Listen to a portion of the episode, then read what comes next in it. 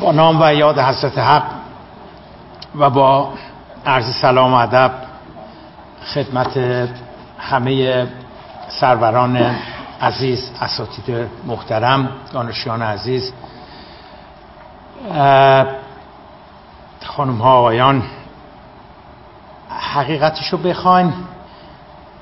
من قبل پنل اول که گوش می‌دادم به سخنرانی ها یه مقداری قافلگیر شدم چون دیدم که سخنرانی ها در بزرگ داشته سرور و استاد عزیزمون آقای دکتر غلام عباس توسلی است. چیزی که من انتخاب کرده بودم وقتی با من تماس گرفتن خیلی ارتباطی به جناب دکتر توسلی پیدا نمی‌کنه. و تمام مدت که من اونجا نشسته بودم با خودم فکر کردم که پس چه, چه بکنم.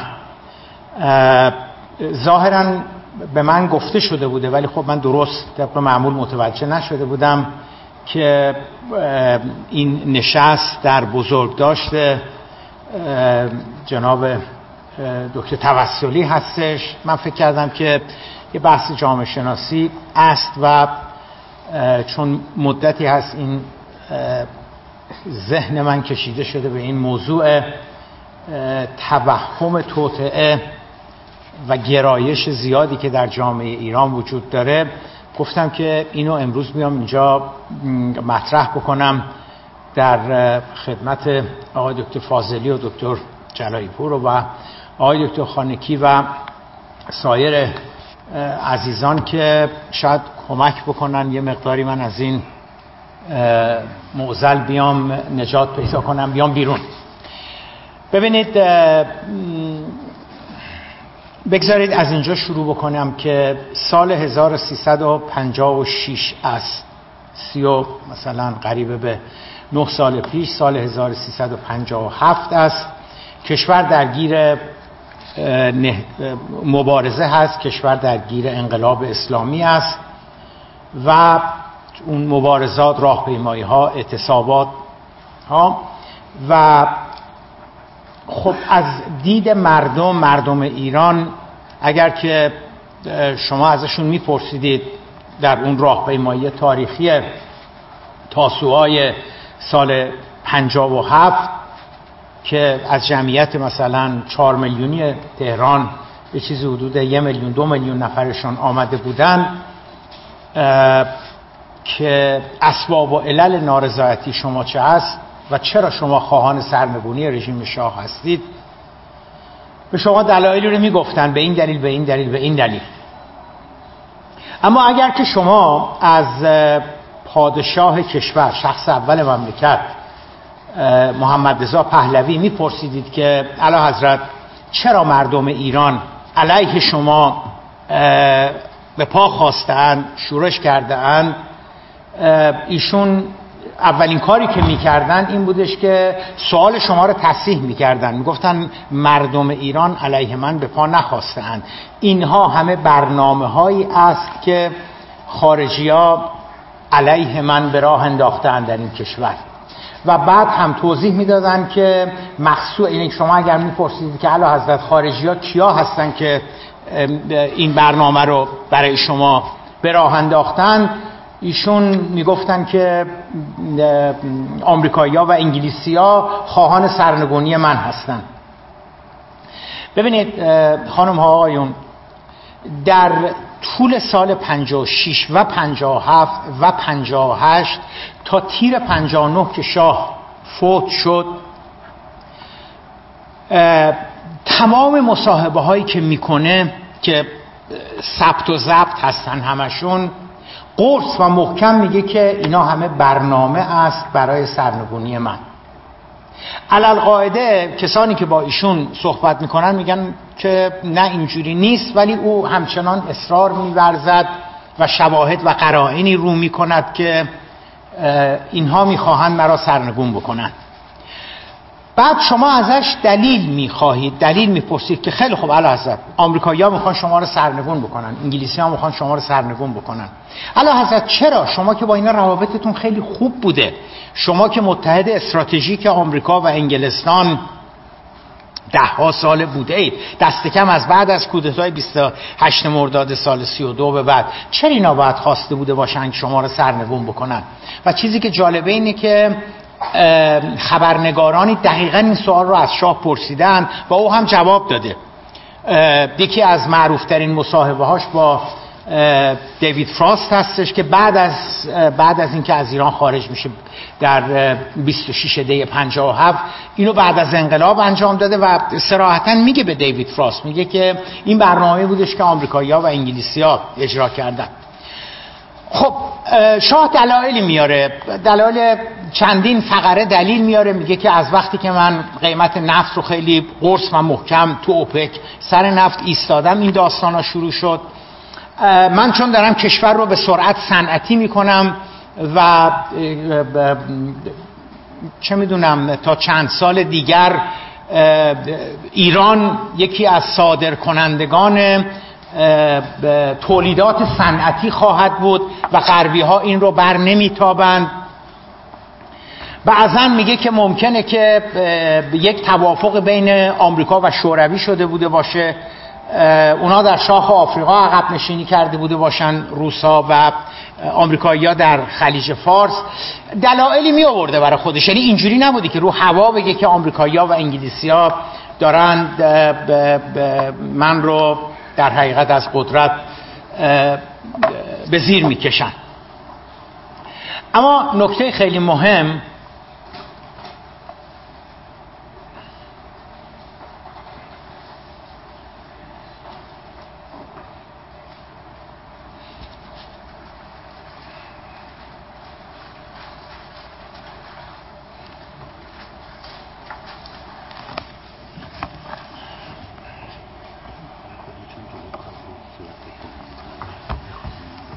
آقای دکتر با اجازش با اجازتون نکته خیلی مهم این هستش که او به زرس قاطع معتقد بودش که من رو آمریکایی و انگلیسی ها در دوران انقلاب که می‌گفت این برنامه ها زیر سر اونا هستش. بعد از انقلاب هم می‌گفت اونا کردن اونها من رو سرنگون کردن. الان من نمی‌دونم شاه کجا هست. آقای دکتر جلایی پور اطلاعات دقیق تری داره. نمی‌دونم هشت تو جهنم تو زمحریر.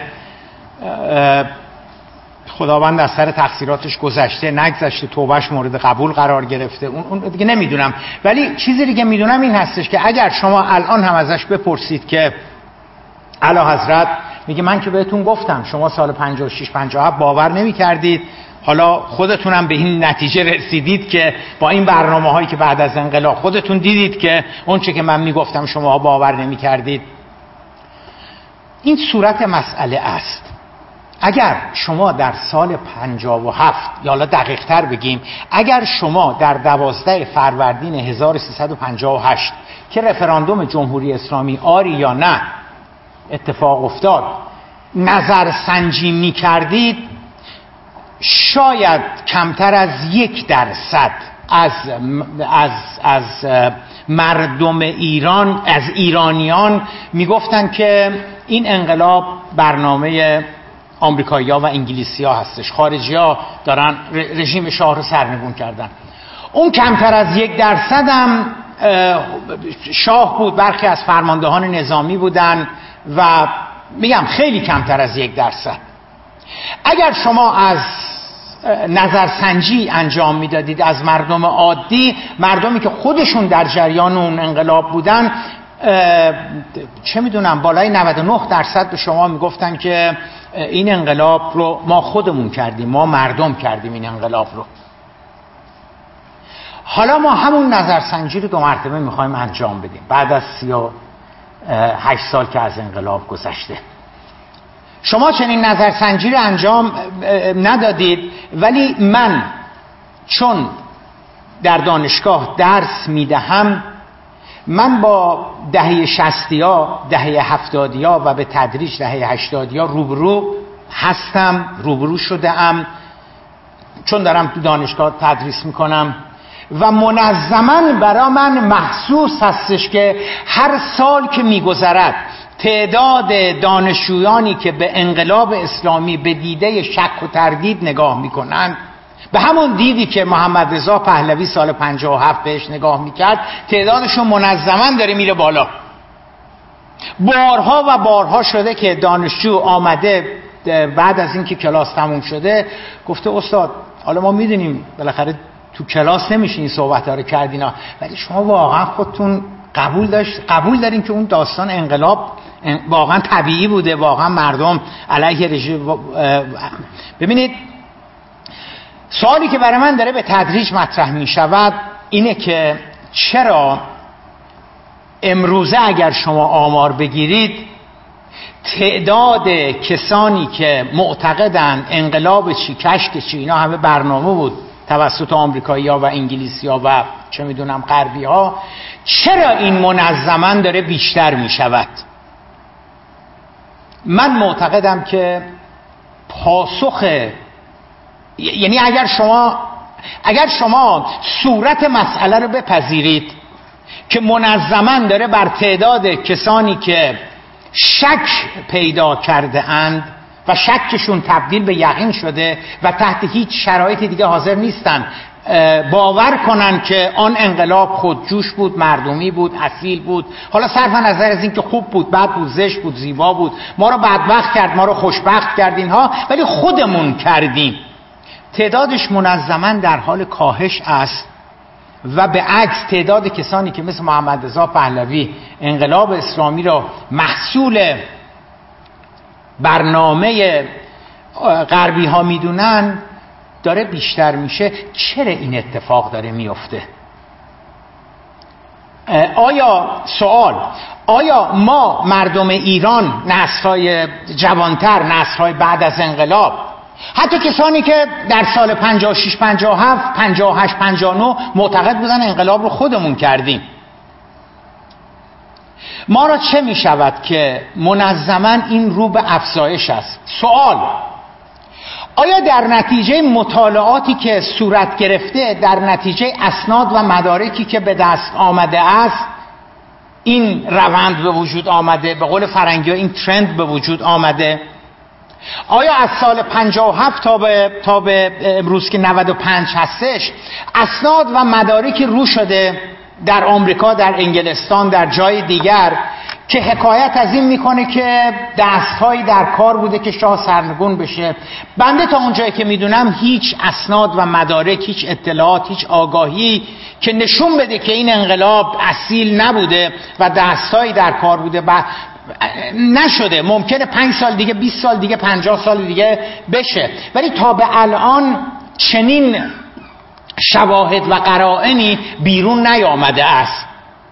اینجوری نیستش که ما بگیم سندی از سوی سازمان CIA آمده بیرون اینتلیجنس سرویس داده بیرون MI5 داده بیرون که نشون میده که آره اینا یه برنامه هایی داشتن بی بی سی برنامه هایی داشته برای اینکه رژیم شاه سرنگون بشه. خب سوال اگر هیچ شواهد و قرائن هیچ استاد و مدارک هیچ دانش هیچ آگاهی هیچ اطلاعات جدیدی به دست نیامده.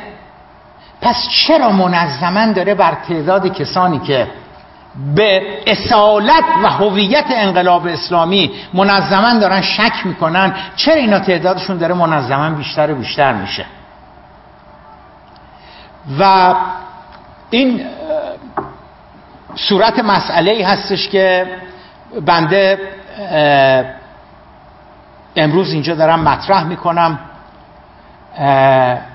به پاسخ نمی‌خواهم بپردازم. بیشتر دارم به صورت حدس و گمان زنی مطرح می‌کنم. فعلا عرض می‌کنم به دنبال اینکه چرا این اتفاق افتاده. نمی‌خواهم برم حداقل توی این توی این پنلی که امروز داریم. بلکه امروز فقط و فقط می‌خواستم طرح صورت مسئله بکنم. یعنی می‌خواستم بگم که خانم ها آقایان آیا شما با مشاهده ای که من دارم می‌کنم هم, هم قبول می‌کنید این مشاهده رو؟ آیا شما هم در, در, در اطرافیان خودتون در محیط پیرامونی خودتون در میان فرزندانتون نسرای بعد از انقلاب آیا شما هم اینو, اینو, اینو دیتکت کردین اینو, اینو, اینو, اینو برداشت کردین؟ اینی گرفتین که تعداد کسانی که شک دارن به هویت انقلاب شک کردن دچار تردید شدن شما هم با من همراهی می‌کنید. شما هم تصدیق می‌کنید که ما یه همچی آنومالی اجتماعی جامعه شناسی تو جامعهمون اتفاق افتاده. اگه صورت مسئله رو بپذیریم اون وقت به نظر من باید بریم به دنبال اینکه چرا این پدیده داره در جامعه ما اتفاق میفته عرض دیگری ندارم.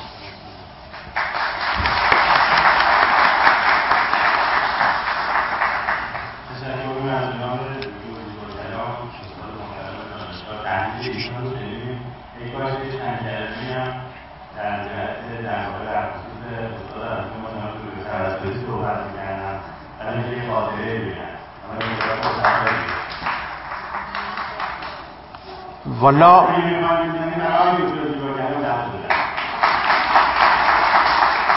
من تعارف نمی کنم ولی واقعا خودم رو کوچکتر و حقیرتر از آن می‌بینم که بخوام در مورد دکتر قرهام عباس توسلی صحبت بکنم. اما قطعا این بزرگوار یادشون نمیاد ولی ایشون کمک بزرگی به من کردند من در دوران جوانی و جاهلیت اوایل انقلاب که البته اولیش رفته ولی دومیش همچنان تا بچه هستش از طرف دانشگاه تهران چون موقع دانشکده فنی بودم مربی هیئت علمی دانشکده فنی دانشگاه تهران بودم.